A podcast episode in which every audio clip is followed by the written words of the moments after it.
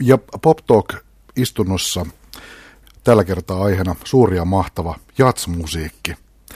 Vieraana jatskustantaja DJ Antti Eerkäinen. Sulla on heti tässä alkajaisiksi mainio tilaisuus levittää propagandaa rakastamasi musiikin puolesta. Monet ö, ihmiset pelkäävät jatsia. Kerro, minkä takia se on ihan turhaa ja jats on ihan turvallinen asia, joka voi tutustua. Uh, pistit pahaan. Uh, ei, se, ei siinä ole mitään pelattavaa, kun laittaa jatslevyn soimaan ja kuuntelee. Et eihän siinä, se prosessi ei nyt varmaan kenellekään olla niin ylivoimaisen uhkaava. Mutta ehkä kannattaa vähän kiinnittää huomiota siitä, että, että minkä levyn laittaa sisälle, ettei aloita esimerkiksi John Coltranein Ascension-levystä tai, tai jostain muusta, vaan ehkä sen voi aloittaa jotenkin miedommin, jollain ehkä helpommin lähestyttävällä taideteoksella ja sitten kokeilla, että jos, jos se putoaisi, niin sit siitä voi sitten lähteä, lähteä syventämään. Ja siis jatsissa niin kuin kaikissa populaarimusiikin muodoissa ne on hyvin monia alalajeja ja alalajien alalajeja, että jos se ensimmäinen jatskappale, jonka elämässään kuulee ja ei kolahda, niin ei, ei kannata heittää jatspyyhettä heti nurkkaan, vaan sitten sit voi, voi, voi kokeilla jotain muuta, koska sieltä saattaa löytyä. Mutta siis äh, niin, eh, ennakkoluulottomuus, niin kuin varmaan kaiken musiikin diggailun saralla, ne on, voi olla semmoinen se, hyvä lähtökohta. Jotain jatskappaleita voi ymmärtää vasta sen jälkeen, kun on kuullut tietyltä ajanjaksolta jotain, mitä siinä ympärillä on tehty, tai tietää vähän siitä, että mistä tämä tulee, tämä herra tai rouva, joka siinä soittaa, ja miten hän on tähän päätynyt. Kylmä tosiasia on se, että jatsmusiikin ympärille on viime vuosina jo pitemmän ajan syntynyt vähän uudenlaista urbaania musiikkikulttuuria, joka poikkeaa sellaisesta, voisiko sanoa vanhoista mielikuvista ja semmoista perinteisestä jatsin roolista pikkasen vakavahenkisenä ja totisena taidemusiikkina. Ja sä oot Antti Eerikäinen sun oman levyyhtiön Rikitik Recordsin kautta ja myös DJnä ollut mukana Suomessa rakentamassa tällaista uudenlaista jatskulttuuria. Muun muassa ulkomaillakin paljon huomiota saanut Five Corners quintet yhtye kautta konseption. Sä oot ollut mukana tuo sitä asiaa alusta alkaen. Minkälaiseen jats-kulttuuriin sä oot itse kasvanut? Mitkä siinä on tavallaan olennaisia asioita, mitkä ehkä poikkeaa siitä semmoista perinteisemmästä mielikuvasta, mitä kaikkea jats on? Uh, no, se on, mä niin, olen ruvennut diggailemaan jatsia. Joskus sitten mä oon aloittanut niin kuin 50-luvun rockilla niin kuin varhaisteininä. Ja sitten siitä uh, mä löysin soul-artistit ja sitten sit löysin soul-artistien kautta sit niin kuin jats-artistit. Ja siitä, siitä on lähtenyt sitten niin kuin syventämään sitä harrastusta. Mutta kai siinä on semmoinen niin kuin svengaavuus on ollut semmoinen, että, siis, joka tarkoittaa mulle sitä, että voi napsutella sormia musiikin tahtiin. Ja sitten sit se on myös äh, semmoinen no, psykofyysinen kokonaisuus, että se koko se niin kuin estetiikka niin kuin, niin kuin levyn kansista ja sitten niin kuin tyylikkäistä miehistä soittamassa mun mielestä maailman viileintä musiikkia, niin on ollut semmoinen, öö, semmoinen niin kuin alkulaukaus siihen, että se on ollut niin niin jotenkin vastustamaton kiehtova se, se koko niin kuin paketti. Ja siitä, siitä se on sitten lähtenyt, lähtenyt syventämään sitä, ja jossain vaiheessa sitten, kun oli soittanut ää, aika paljon levyjä, tai monta vuotta levyjä, ja sitten, sitten oli tarvetta saada lisää tästä niin tanssilattialle kelpaavaa jatsmateriaalia, ja sitten mä satuin tuntemaan tuottaja Tuomas Kallion ja otin häneen yhteyttä, ja sitten, sitten tästä sitten eräänlaisen prosessin jälkeen syntyi sitten Five Corners Quintet, ja sitten siitä syntyi sitten tämä levyyhtiö, koska sitten tämä piti julkaista tämä tuotos, mikä sieltä tuli. Ja ei tässä niin kuin, nyt tietoisesti ole mitään niin kuin, suomalaista jatskulttuuria tai sen vakiintuneita toimintatapoja tai muotoja tai muuta lähetty mitenkään muuttamaan, mutta sitten se on, homma on ikään kuin pikkuhiljaa edennyt ja sitten aluksi oli yksi artisti tällä, tällä levyyhtiöllä, nyt, nyt niitä on sitten 11. Et se on sitten niinku pikkuhiljaa tässä vuosien varrella sit vähän kasvanut vähän totisemmaksi toi touhu, mutta sellaista puuhasteluahan se on edelleen. Jos tietoisesti ei ole tehty mitään, niin kuitenkin käytännössä se, mitä te olette tehnyt, on tuonut tavallaan uudenlaisen sävyn ja ehkä näkökulman. No, no joo, no me siis ehkä on haluttu tehdä vähän niin kuin asioita ehkä toisin. Ja sitten kun mulla ei ollut aikaisemmin mitään niin kuin levyyhtiö kulmaa tai mitään tällaista niin kuin tietämystä, että miten, miten levyyhtiö toimii ja mitä muuten tekee, niin ehkä siinä on sitten vahingossa sit tullut ehkä jotain, jotain freesiä siihen mukaan, kun on, on sählännyt, sählännyt näiden asioiden parissa. Mutta kyllä se oli, että me haluttiin tehdä sellaista niin oman näköistä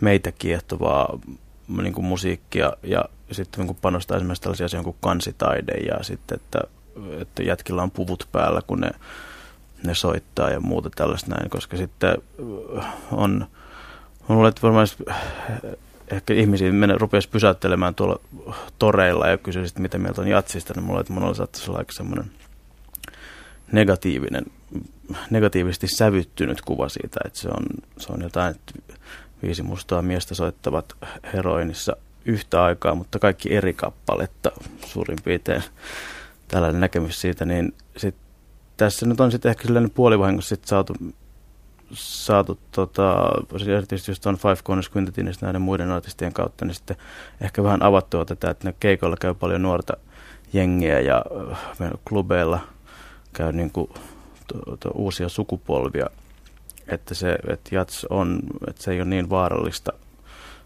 Äh, tai ehkä se on, totta kai se pitää olla vaarallista, mutta se, se ylitse pääsemättömän vaikeaa ja sitten osaa jatsia, sen tahtiin voi jopa tanssia ja tällaisia asioita, jos ja, tuota, ollaan ehkä tässä yritetty vähän, vähän niin kuin levittää. Ja sitten enemmän tai vähemmän hyvällä tai huonolla menestyksellä sitten, mutta tota, ää, mut joo, tämä on ollut nyt lähtökohta oli tehdä vähän niin kuin asioita toisin ja vähän sillä niin kuin, mielellä ehkä oman näköistä touhua.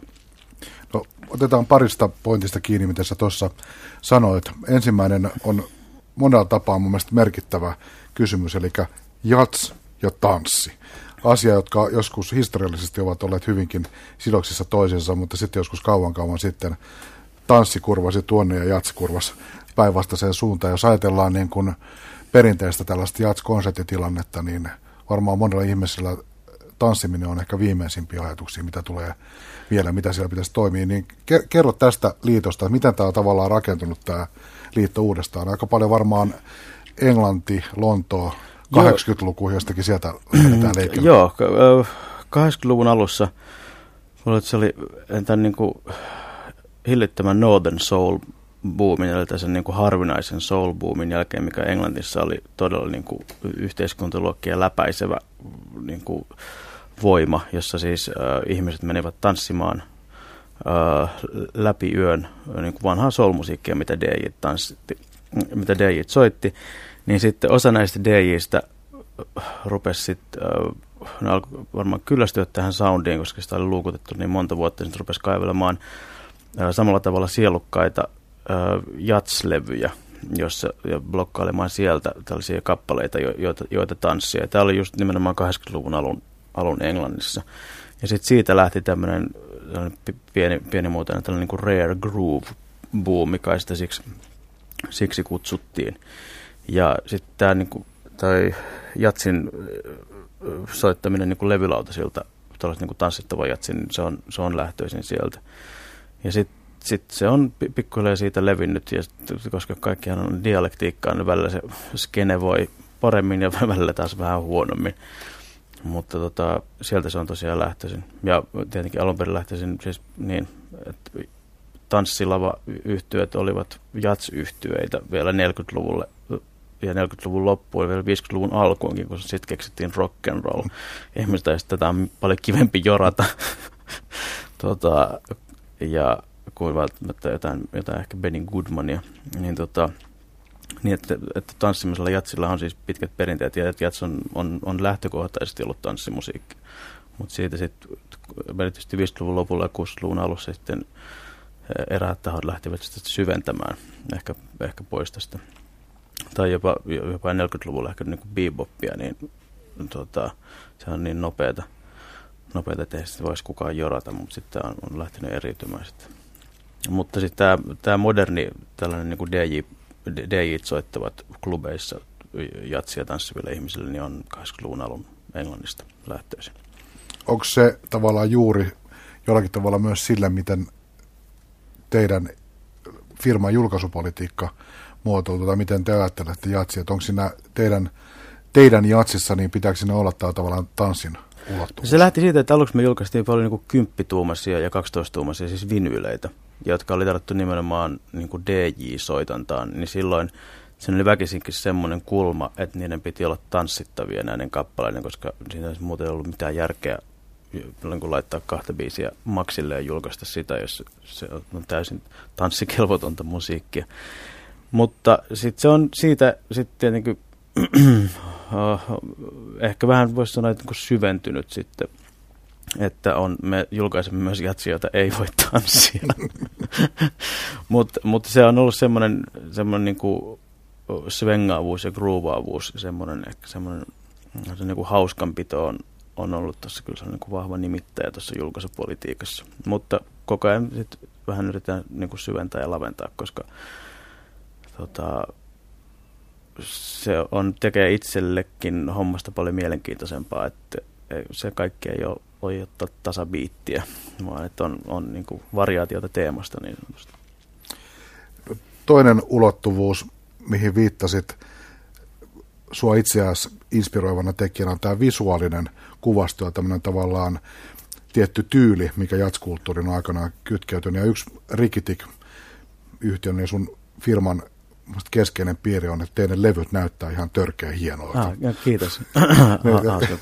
niin, niin tota, kuinka tärkeä asia tämä on, voisiko sanoa, siinä jatskulttuurissa, mitä sä itse katsot edustavaksi? Että se on tämmöinen kokonaisvaltainen paketti. No joo, se on musta, se on itse niin kuin, on, on vuosikaudet niin kuin siis keräillyt musiikkia ja muuta, niin se on, se on niin kuin kansitaiteella on, on mulle niin kuin todella ehkä jopa vähän niin kuin ylikorostunutkin merkitys, koska se on se ikään kuin ainoa fyysinen asia, johon, johon ikään kuin voi tarrautua. Eli se on se, joka siinä kun se tekee ostopäästöstä, niin se sivu, niin kuin sävyttää sitä mielikuvaa hyvin voimakkaasti, että mitäköhän tämä mahtaisi olla sisällä täällä.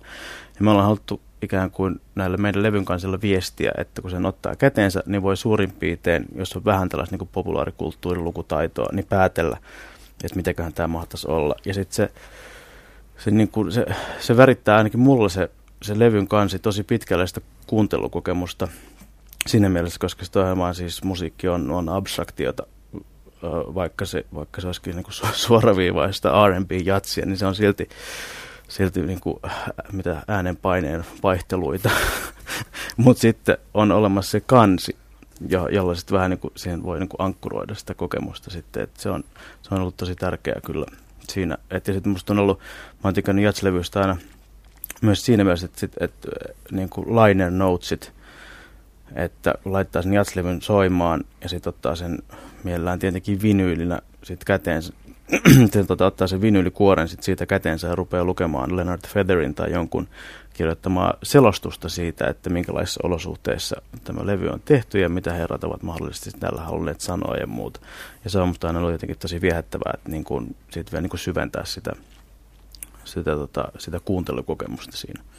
Mutta siis mä saatan olla hyvin yksin tämän, tämän asiani kanssa, mutta, mutta tältä pohjalta me kuitenkin toimitaan.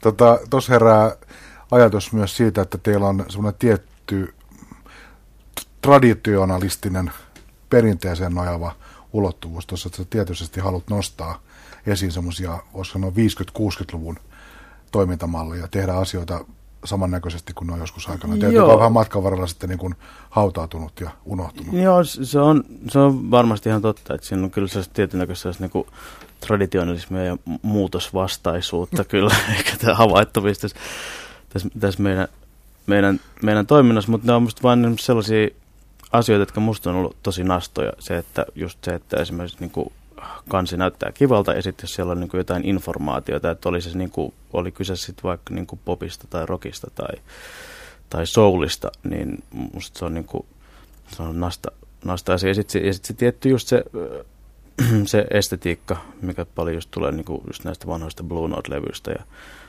Prestige-levyistä ja muista, niin se on vaan musta jotenkin silloin asiat on jotenkin napsahtanut tässä niin kuin esteettisessä mielessä aika silleen kohdilleen. Ja sitten sit se on, koska se on vaan niin kuin esimerkiksi Blue Note-levyn kannet on yhden miehen Reed Milesin keksimiä, että se on periaatteessa keksinyt täl, tällaisen estetiikan, että miltä jatsin kuuluu näyttää. Ja sitten se Blue Notein estetiikka taas nojaa hyvin pitkälle siihen, että levyt piti tehdä mahdollisimman halvalla. Ja sitten oli vain niin valokuva ja sitten ehkä yksi tai kaksi värisävyä, joita saatiin käyttää. Ja sitten näistä palikoista se sitten onnistui rakentamaan musta jotain niin kuin äärimmäisen nerokasta. Ja niin kuin tuossa aikaisemmin keskusteltiin, niin sitten tätä estetiikkaa sivutaan ihan niin kuin vaikka niin kuin, nykyään se on lainattu niin kuin kondomipaketteihin asti. Et, että tota, että sitten taas musta niin jatslevyt voi näyttää jatslevyiltä myös. Mutta tämä on niin kuin, taas tämmöinen niin kuin yksi tulkinta teemasta. Pitkään hän oli toisin, eli mulla sanotaan, että jats on ollut nimenomaan semmoinen musiikin alue, jossa on ihan älyttömän vähän kiinnitetty huomiota mihinkään tämmöisiin visuaalisiin tyyliseikkoihin. Eli voisi myös väittää, että tällainen traditionalismi, mitä emme sinä edusta, niin se on ollut uusi ja virkistävä asia, kun se on palannut keihin. Niin, niin ehkä siinä on, niin kuin, niin, ehkä siinä on, sit voi äh, olla, että se on tullut vähän sitten niin kuin, vahingossa se näyttääkin sitten, sitten tosi freesiltä, vaikka se e, estetiikka tulee jostain menneeltä vuosikymmeneltä, koska se oli just yksi asia, minkä takia me haluttiin panostaa muun muassa esimerkiksi just tähän näihin kansiin, jotka nyt on vaan kuitenkin kotelo sille musiikille, että sinänsä, sinänsä niin kuin triviaali asia siinä. Niin, että just se, että ot, ottaa keskiverto nykyjatslevyn käteensä, se näyttää niin darkalta, että mun ei tee mieli niin kuin tarttua siihen. Mutta sitten on olemassa tietenkin poikkeukset traditiosta esimerkiksi niin ECM, hieno saksalainen levymerkki, jolla on ollut niin kuin hyvin vahva visuaalinen linja 70-luvulta saakka. Ja, ja niin kuin poikkeuksiakin toki löytyy, mutta ehkä, ehkä jos niin kuin karkeasti yleistäisi, niin siihen tähän visuaaliseen puoleen ei ole kauheasti kiinnitetty huomiota, koska se on ehkä myös toisaalta myös ihan oikein koettu, että, että se on niin yhdentekevää, vaan että se on se, se musiikki, mikä siellä on on se, jonka mukaan se tämä niin pitää arvottaa tämä homma. Mutta tästä on monia eri koulukuntia varmasti olemassa. Hyvä, kun mainitsit tuon kirjainyhdistelmän ECM. Se on tuota varmaan tunnetuin eurooppalainen jatsmerkki tuota, tuoreemmasta historiasta. Ja ECM liittyy hyvin vahvasti tämmöinen käsite, jota nykyään ho- hoitaan kaikkialla aivan mantralailla, eli brändi. Se on tavallaan yht, yhty, yhtiö, joka on muodostunut myös jossain mielessä brändiksi. Kuinka tärkeää sun mielestä tänä päivänä on esimerkiksi teidän kaltaiselle firmalle, että teillä on jonkinnäköinen tämmöinen selkeä, selkeä tavallaan liikeidea ja te hahmotutte myös brändinä tuolla kaikkien miljoonien vaihtoehtojen seassa. niin, no, on se varmaan siinä mielessä tärkeää, että tietenkin aina, mä en tiedä, ehkä itse elättelee tällaista harhaa, että jos ihminen näkee meidän levyn kaupassa ja se ei välttämättä se artisti ei sano mitään, mutta että jos hän on kuullut meiltä aikaisemmin jotain mielenkiintoista, niin hän ehkä voisi harkita ainakin kuuntelevansa siellä levykaupassa tätä levyä ja saatikin sitten ehkä jossain vaiheessa tehdä myös ostopäätöksen. Että on se sikäli, mm, niin kuin tämä, että on olemassa ehkä jonkinnäköinen brändi, niin on varmaan hyvin tärkeää, mutta sitä ei meillä ole tietoisesti kyllä sitä mitenkään lähdetty kuin erikseen brändäämään, koska meillä ei ole tällaisista asioista minkään, näkö, minkään sortin hajua tai kokemusta. Mutta te, teillä on tota, vahingon kautta vahva näkemys siitä, mikä on hyvää ja huonoa, ja sitten toimitte tämän, tämän tota, in, in, intuution varassa, ja Kyllä. se lopputuloksena on tiukasti brändätty levy, levy ja se on hieno, hieno tapa tiedä tämä asia. Teidän levyt ja tämä juttu, mitä te olette tehnyt, on levinnyt myös Suomen rajojen ulkopuolelle. Ja yksi, jos mä oon oikein ymmärtänyt, niin yksi ihan erityinen markkina-alue tämän kaltaiselle jats-meiningille on Japani. Joo.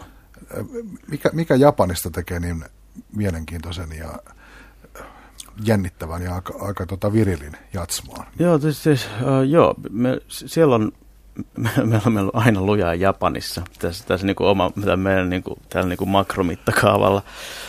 Mutta tota, siellä on siis japanilaisilla on niin kuin järjettömän pitkät perinteet jatsiin, koska silloin kun yhdysvaltalaiset ensin niin kuin pommitti sen maan tasalle ja, se alko, sen jälkeen alkoi jälleenrakennus ja, ja miehitys ja kaikkea muuta, niin sinne on koko ajan virrannut näiden sotilaiden mukana jatsia.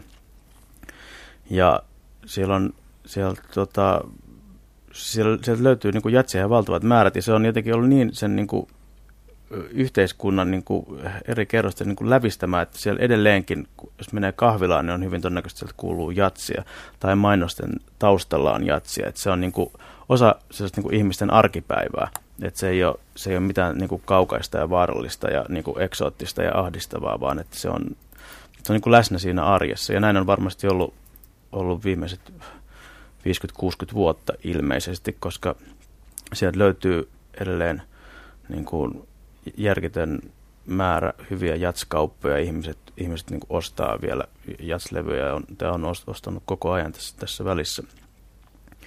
Ja, tota, ja sitten varmaan osa myös syy on sit siinä, että, että jotenkin joitain japanilaisia on tässä vuosien varrella heihin tutustunut, niin on sellainen niin kuin, ehkä sen tietynlainen pedanttisuus, jolla asioihin suhtaudutaan.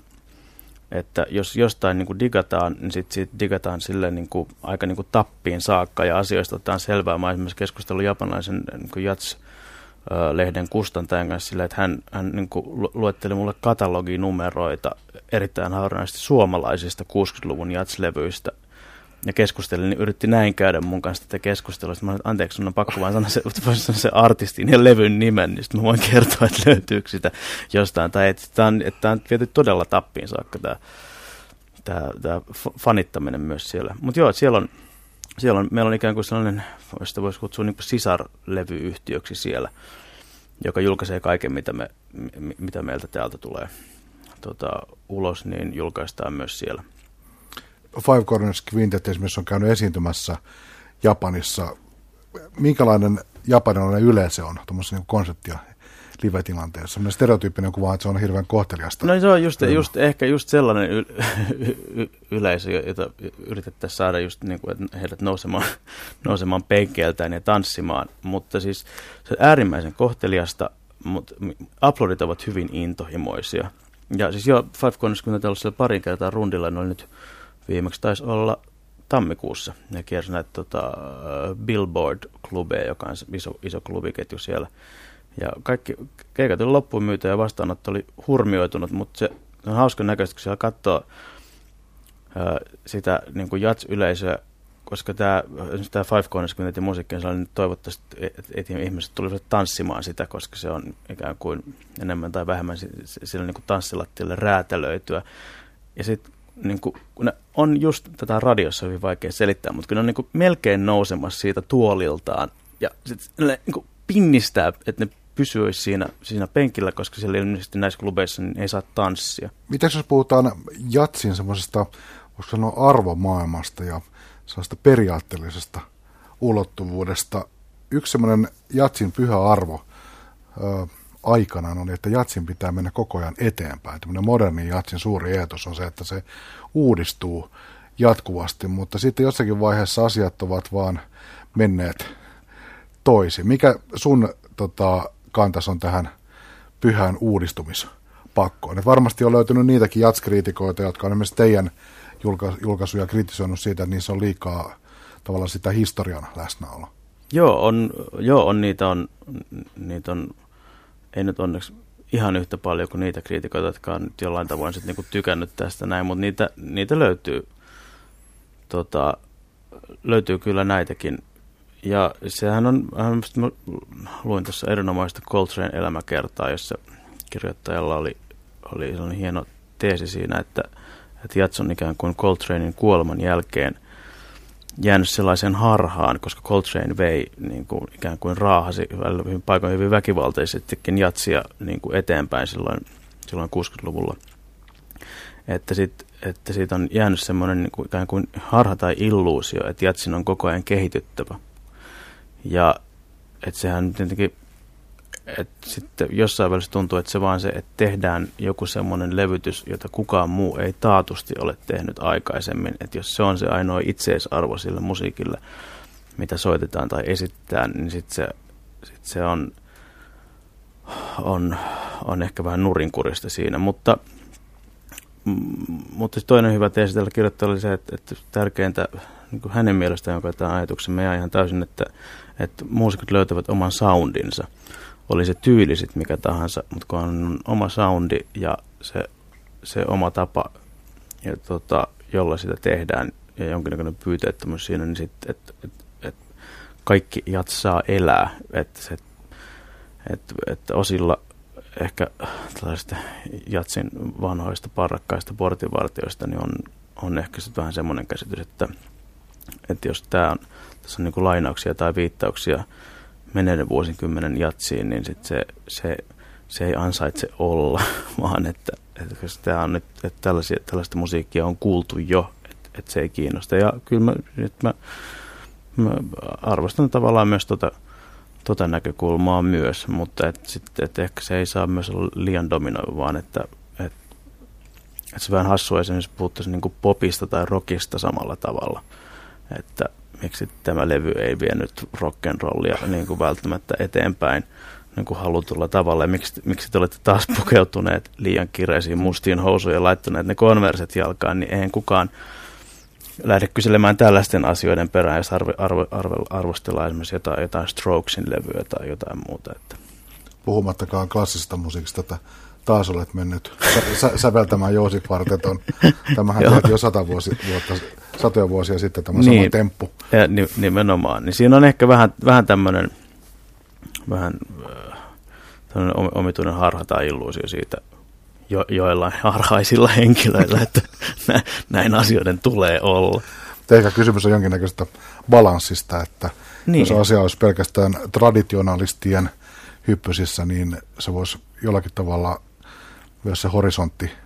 Totta. Tai ilman joo, muuta joo. se kaven, kaventuisi taas, taas to, toiseen suuntaan. Nyt on yksi toinen tota, iso teema, voisiko sanoa suomalaisessa jatskulttuurissa, niin kauan kuin mä muistan – asioita on jostakin ehkä 70-luvulta asti rekisteröinyt jollakin tasolla, niin on kysymys jatsin tämmöistä, voisi sanoa, yhteiskunnallisesta arvostuksesta, minkä liittyy kysymys koulutuksesta, työskentelymahdollisuuksista ja mm.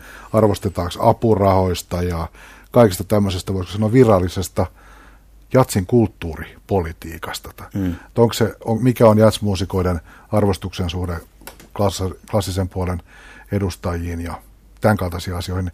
Onko tämä sun mielestä ihan jonioitavaa jorinaa vai onko tärkeää puhua tämmöisestä jatsin virallisesta asemasta? On, on ilman muuta, koska se on, nyt ainahan tästä jatsi, jats-ihmiset itkee, esimerkiksi verrattuna siis vaan niin kuin klassiseen musiikkiin, niin mm, aika, aika paljon vähemmän tuettua.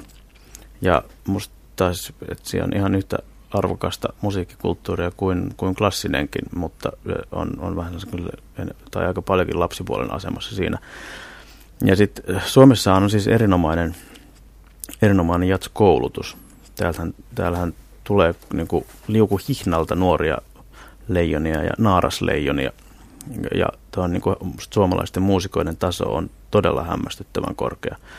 Et siihen on musta panostettu, mutta sitten sit taas toisaalta tämä niin vanha itko esimerkiksi Helsingissä ei tällä hetkellä ole jatsklubia, jos sitä esittää muuten, niin on näitä tällaisia, että kyllä nyt aina, kyllä nyt aina niin kuin su- suurehkossa kaupungissa yksi jatsklubi pitäisi olla ja muut, mutta kyllä nyt Helsingissäkin niin, että ei sitä ehkä pelkästään voi että kun täältä puuttuu se yksi jatsklubi, niin kyllä jatskeikkoja on kyllä tosi paljon niin kuin koko ajan niin kuin eri puolilla niin kuin kaupunkia. Että kyllä tämä niin kuin jatsia, kyllä sitä pääsee kuulemaan, jos vaan jaksaa vähän nähdä vaivaa.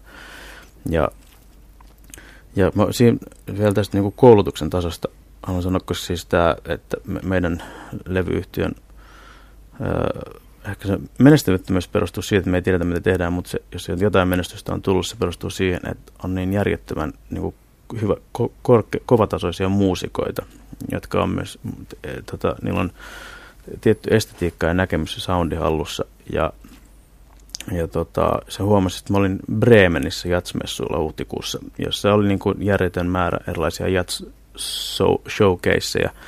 Eli sellaisia niin kuin eri puolilta maailmaa tulleita bändejä, jotka vetää niin kuin lyhyitä settejä tässä valtavassa tässä niin kuin messukompleksissa. Sitten mä ramppasin siellä aika monella keikalla ja niin kuin oikein tuli hämmästeltyä sitä, että Suomessa en muista koska olisi jollain jatskeikalla ollut, että olisi niin kuin lähtenyt sieltä kesken pois sen takia, että muusikot ei esimerkiksi osaa soittaa. Esimerkiksi tai että, niin kuin, että rumpali oli vaan tosi huono. Että et, et, et muuten ihan niin kuin mukava meininki. Että et sitten jos täällä ei joku, joku jatsi nappaa, niin sitten se on ehkä sit, sit jostain, sit jostain näkemyseroista kiinni vaan. Mutta että, että ko, todella kovan luokan muusikoita täältä, täältä löytyy. Ja toki soisi, että, että heille, heille olisi enemmän tilaisuuksia, joissa esitellä tätä osaamista.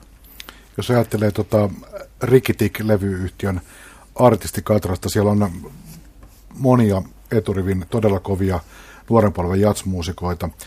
Saksofonisti Timo Lassi, Jukka Eskola trumpetisti, sitä Five Corners Quintetin hemmot, Teppo Mäkystä kumppanit, niin tyypillistä kaikille näillä soittajilla on, että ne soittaa erittäin monessa yhteydessä ja monet tekee poppikeikkoja, soittaa kaiken näköistä musiikkia. Että se le- leipä on pieninä murusina Joo. Pi- pitkin maailmaa. Ja se on tavallaan sen perinteinen malli, jos ajattelee. Se on sama kuvio, mikä täällä on ollut 40-50-luvulla, että ne jätkät, jotka on tämän Suomi-jatsin pannu liikkeelle, ne on tehnyt just näin. Aivan, siis sen, se oli aina silleen, että siis 56-luvulla niin ensin ta, tota, jonkun solistin taustabändi sai soittaa niin kuin jatsetin, ja sitten sit alkoi tämä iskelmäosuus, koska ne oli kaikki, tai suurin osa niistä oli aina jatsereita, jotka oli näissä näiden solistien taustalla. Mutta joo, siis ne tekee niin kuin järkyttävät määrät keikkoja vuodessa, siis todella niin kuin hyvin, hyvin erilaisten kokoonpanojen kanssa. Mutta kyllä siinä on niin kuin,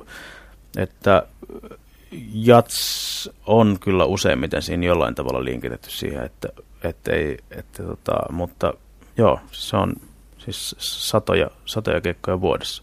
Ja sitten sit on pakko tehdä vähän, vähän jotain, ei ehkä niin jatsiakin siinä, siinä välissä, että jos, jos se leipä nimenomaan just haetaan erilaisena norasena erilaisista paikoista. Vuokraisäntä on kannoilla.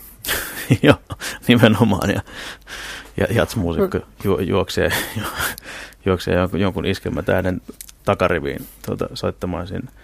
Mutta joo, näin se on. Olisiko se hyväksi tälle teidän, julkaistava, teidän julkaisemalle musiikille, jos nämä bändit, nousisiko se vielä seuraavalle tasolle, jos nämä bändit ja muusikot vois keskittyä pelkästään siihen en mä us... ydinalueeseensa, vai eikö tämä ole mä... aika luonnollinen tapa Tää... olla muusikkona maailmassa? Niin, niin mä itse en osaa mitään instrumenttia soittaa, niin, no, niin en tiedä, mutta näin voisin kuvitella just, että, on, että, että, että jos on muusikko, niin sitten sit sitä ollaan noin, niin kuin sä just sanoit. Niin tota, ja kyllä sitten, sit kun, nämä, että kun he säveltävät tai sitten kun ollaan studiossa äänittämässä näitä sävellyksiä, niin kyllä se on, kyllä se on aina hyvin loppuun saakka mietitty se homma, että se, se ei jää kosada siihen, että oli pakko olla vaikka, että vaikka hatusta vaikka Mamban rundilla, niin nyt tästä tuli vähän tällainen puolivillainen tästä mun levystä, niin tota, että kyllä, se, kyllä ne on niin kovatasoisia ammattimiehiä, että kyllä se, se ei se mun, mun mielestä ainakaan siihen vaikuta. Yksi jatskulttuurin globaalin tason kuumaperuna viimeisenä vuosina on keskustelu siitä, että mistä löytyy tämän hetken paras jats. Eurooppalaiset kriitikot ovat heittäneet sellaista ajatusta ilmaan, että se ei ainakaan ei löydy Amerikan Yhdysvalloista tämän kulttuurin emämaasta, vaan se löytyy, löytyy jostakin muualta. Mikäs tota, sun kantaan tähän suureen atlanttiseen jats-debattiin? Transatlanttiseen jats-debattiin, joo. Ei kyllä siis mm, kohtalaisen vähän kuuntelen, kuuntelen uutta jatsia, mutta kyllä, kyllä se niin kuin kohtalaisen Eurooppa-painotteista tuntuu olevan. Että musta Yhdysvalloista ei kyllä, että oikeasti yritän lukea lehtiä pysyä niin kärryillä siinä, vähän siinä, missä mennään, mutta että kyllä se, niin kuin esimerkiksi, esimerkiksi Norja on, on, on väkevä ja Tanska ja, ja Ranska ja, ja miksei Saksakin ja muuta, että kyllä se aika niin kuin eurosentristä on, jos, jos mä uutta jatsia kuuntelen, niin kyllä se, niin kuin, kyllä se aika usein Euroopasta tulee. Et mä en tiedä sitten, että, että toki Yhdysvalloistakin tulee varmasti paljon, tai siis järjettömät määrät, niin kuin varmasti ihan niin kuin mielenkiintoista musiikkia, mutta kyllä musta jotenkin tuntuu, että se on, saattaisi olla Eurooppa-painos, mutta tämähän nyt on täysin niin kuin no ei ehkä eurooppalaisen, mutta Euroopan laitamilla sijaitsevan maan kansalaisen näkemys tästä asiasta. Euroopan ja Pohjoisnovan liepe, liepeitä tuleva Kyllä. perifeerinen tulkinta aiheesta. Jos lukee kaikkien aikojen tunnetuinta Jats-lehtiä, amerikkalaista Downbeatia, siinä joka vuosi julkaistaan sellainen lukija-äänestys ja sen tulokset, että lehden lukijat äänestävät, että kuka on kovin soittaja milläkin instrumentilla, mikä oli vuoden kiinnostavin Jats-julkaisu. Se on erittäin hämmentävää luettavaa. Siellä on mun mielestä Ehkä mä nyt vähän kärjistä, mutta en ihan hirveästi. Mulla on semmoinen käsitys, että esimerkiksi semmoinen herra Sonny Rollins voittaa sen tenorisaksofonistisarjan joka vuosi. Hän on tämmöinen vesseli, joka 40-luvun lopussa on tullut kehiin ja on sijoittunut ainakin mitalikolmikkoon jostakin 50-luvun lopusta asti tässä kyseisessä äänestyksessä. Se tuntuu, siitä tulee sellainen kuva, että mikään ei ole muuttunut ja siitä tulee todella pelottava skenaario koko tuon musiikin ja sen kulttuurin suhteen. Jos näin on, niin tuossahan ollaan ilman muuta niin kuin henkitorressa tai siirtymässä johonkin semmoiseen niin. pysyvään muumiovaiheeseen. Joo, eikö, niin sitähän se on, että tota, et Sony Rollins, jonka pyrin toivottavasti vielä tänä vuonna jossain näkemään, koska tämä ei varmaan niin kauheasti enää kiertoita tuu. Onko, onko tämä yli 80 tällä hetkellä? Ja äh, niin kuin Coltranein ohella se niin kuin toinen keskeinen tenorisaksofonisti, joka on tietenkin ymmärrettävää, että hän on, hän, hän on sellainen stara-status, mikä, status, mikä, mikä hänelle kuuluu, mutta just se, että, että kun lukee sitä vuoden 59 downbeatia ja lukee vuoden 2009 downbeatia, niin ikään kuin mikään ei ole tässä välissä tapahtunut. Ja mitä sitten tapahtuu, kun Sonny Rollins kuolee, niin tota, että et, tuleeko sitten joku joku nuori, nu, nuoremman sukupolven edustaja, joka, kor, joka korvaa hänet vai, et, vai niin kuin, et, vaan niin kuin räjähtääkö vaan kaikki oman mahdottomuutensa ja jatkaa tuolla maailman kartalta. Tämä on niin kuin, ehkä niin kuin downbeattilainen näkemys tästä asiasta. Mutta mä en tiedä, se, joo, toi on hyvä kysymys. Mä itse nyt kiinnittänyt siis täysin samaan asiaan huomiota. Mutta tota, mä en tiedä sit, mikä, mikä siellä Amerikassa ihmisiä vaivaa. Ja tämä nyt ei varmaan se jos ruvetaan miettimään, mikä amerikkalaisia vaivaa, niin se ensimmäinen, ensimmäinen mistä lähdetään. Mutta se on, se on musta joo, se on, se on mielenkiintoinen kysymys, että miksi näin. Tähän keskustelun lopuksi tämmöinen vaati, vaatimaton tehtävä. Mitä sä sitten luonnehtisit, mikä on sun subjektiivinen näkemys siitä, mitä jats on tulevaisuudessa? Yksi sellainen vahva skenaario on, että jatsista tulee yhä enemmän jotakin sellaista, mitä klassinen musiikki on nyt, että se on tämmöinen vakiintunut, aika paljon omassa historian mehussaan pyörivä tämmöinen yksi kulttuurin osittain julkisesti tuettu kaistalle, vai onko se tämmöinen elävä ja kehittyvä juttu? Mä, mä siis toi on kysymys, johon, johon mä en kyllä osaa vastata, että tietenkin jos lukee downbeatia, niin, niin tota, se on toi ensimmäinen vaihtoehto, mutta siis toki mä toivoisin, että, että se siellä pysyisi ihan tällaisen niin kuin, samalla tavalla populaarina kuin, kuin, tai ehkä jopa populaarimpanakin kuin aiemmin, koska se on, se on hyvä vaihto, vaihtoehto, jos pitää jotain musiikkia ruveta diggailemaan, niin sitten voi, voi valita jatsin, ja se on täysin relevantti. Että on aina the new thing, niin se on aina sieltä jatsin piiristä löytyvä niin, mä en asia. Niin, tai sitten tai sit se, ei, tai sit se ei välttämättä, niin sitten sit ehkä se vaan niin Sony Rollinsit ja muut lopullisesti tota, vaihtavat esiintymisareenat tota, muihin esiintymisarenoihin, joista he, heitä ei yksikään elävä voi käydä enää, enää blokkaamassa, niin E, e, ehkä sitten sen voi olla, että sitten että jatsin aika tuli ja meni, että se oli, se oli, oli vähän aikaa, tai no 50-60 vuotta niin kuin hauskaa, mutta sitten, että turha musta mitään niin myöskään väkisin on, on pitää hengissä, että jos se, jos se vaatii sitä, että tarvittaa pelkästään apurahaa ja, ja ainoastaan niin kuin väkisin pumppaamalla saadaan, saadaan pitää jotain taidemuotoa niin kuin elossa, niin onko se sitten sen arvosta, jos ihmiset ei löydä sen luokse ikään kuin muuten ja niin kuin haluat tukea sitä tai nauttia siitä, niin ehkä sitten se vaan sit pitää, pitää hiipua pois. Yksi näistä Jatsin suurista vanhasta viisaista miehistä, herra Ornette Coleman on esittänyt sen suuntaisen ajatuksen, että jatsia pitäisi ajatella niin kuin yhdenlaisena kielenä. Se on tapa kommunikoida ja esittää asioita, niin siitä näkökulmasta voisi kuvitella, että jatsilla tulee aina tulee menemään hyvin niin kauan kuin oikean lailla orientoituneilla muusikoilla on halu kommunikoida ja kertoa asioita riittävän kiinnostavalla tavalla, että joku haluaa kuunnella.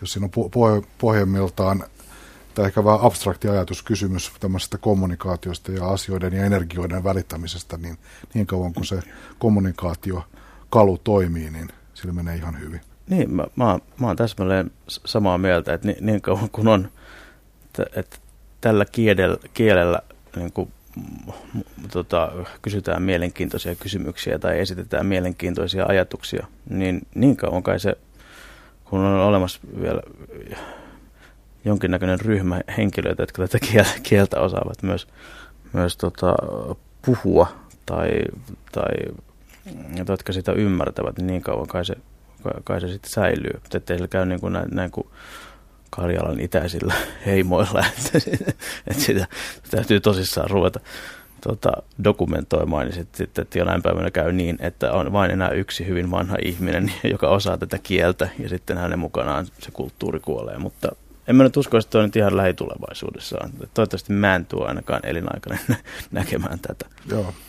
Esit, esittää tutisevin sormin kätkelmän, katkelman jotain Charlie Parkerin saksofonin teemaa vähän. Ja kuka, et, et, kukaan ei ymmärrä, mistä, mistä on kysymys. Mistä mies puhuu. Kyllä.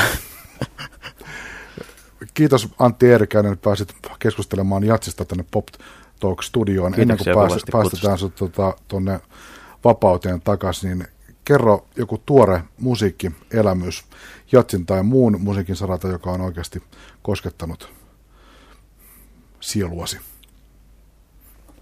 Uh, olisi ihan niin kuin tuoreimmasta päästä.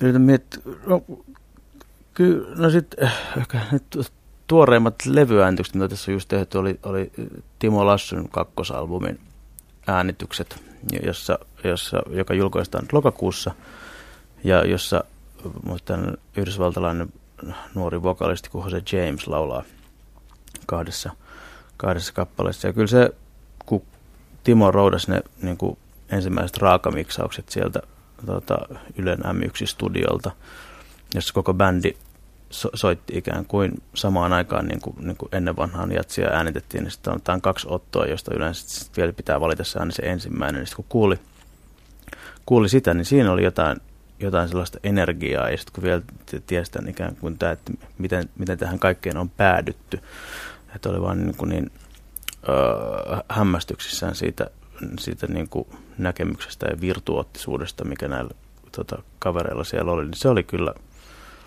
ehkä tällainen niin kuin aivan tuorein niin kuin, tota, iso, iso jatsillinen elämys. Oma tuore musiikkielämys töpsähtää siihen jatsin naapuriin bluesin puolelle. Tota, tutkin omaa digiboksiani tässä hiljattain, mitä kaikkea se on tullut äänitetty ja huomasin ilokseni, että on Yle Teemalta taltioinut erinomaisen dokumentin, joka kertoo blueslaulaja Howlin Wolfista. Joo.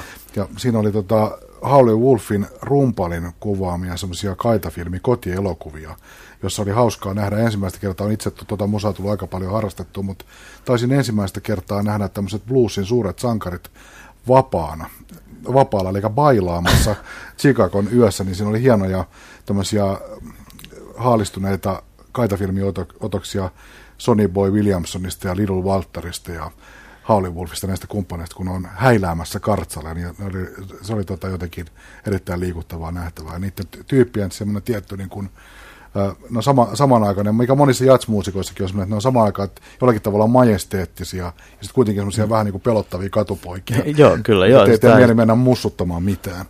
Joo, se on toi, siis toi, toi, toi niin hieno yhdistelmä just tämä, että se on tota, se vaan voi suu auki seurata tätä, pojat, Joo. pojat häilää.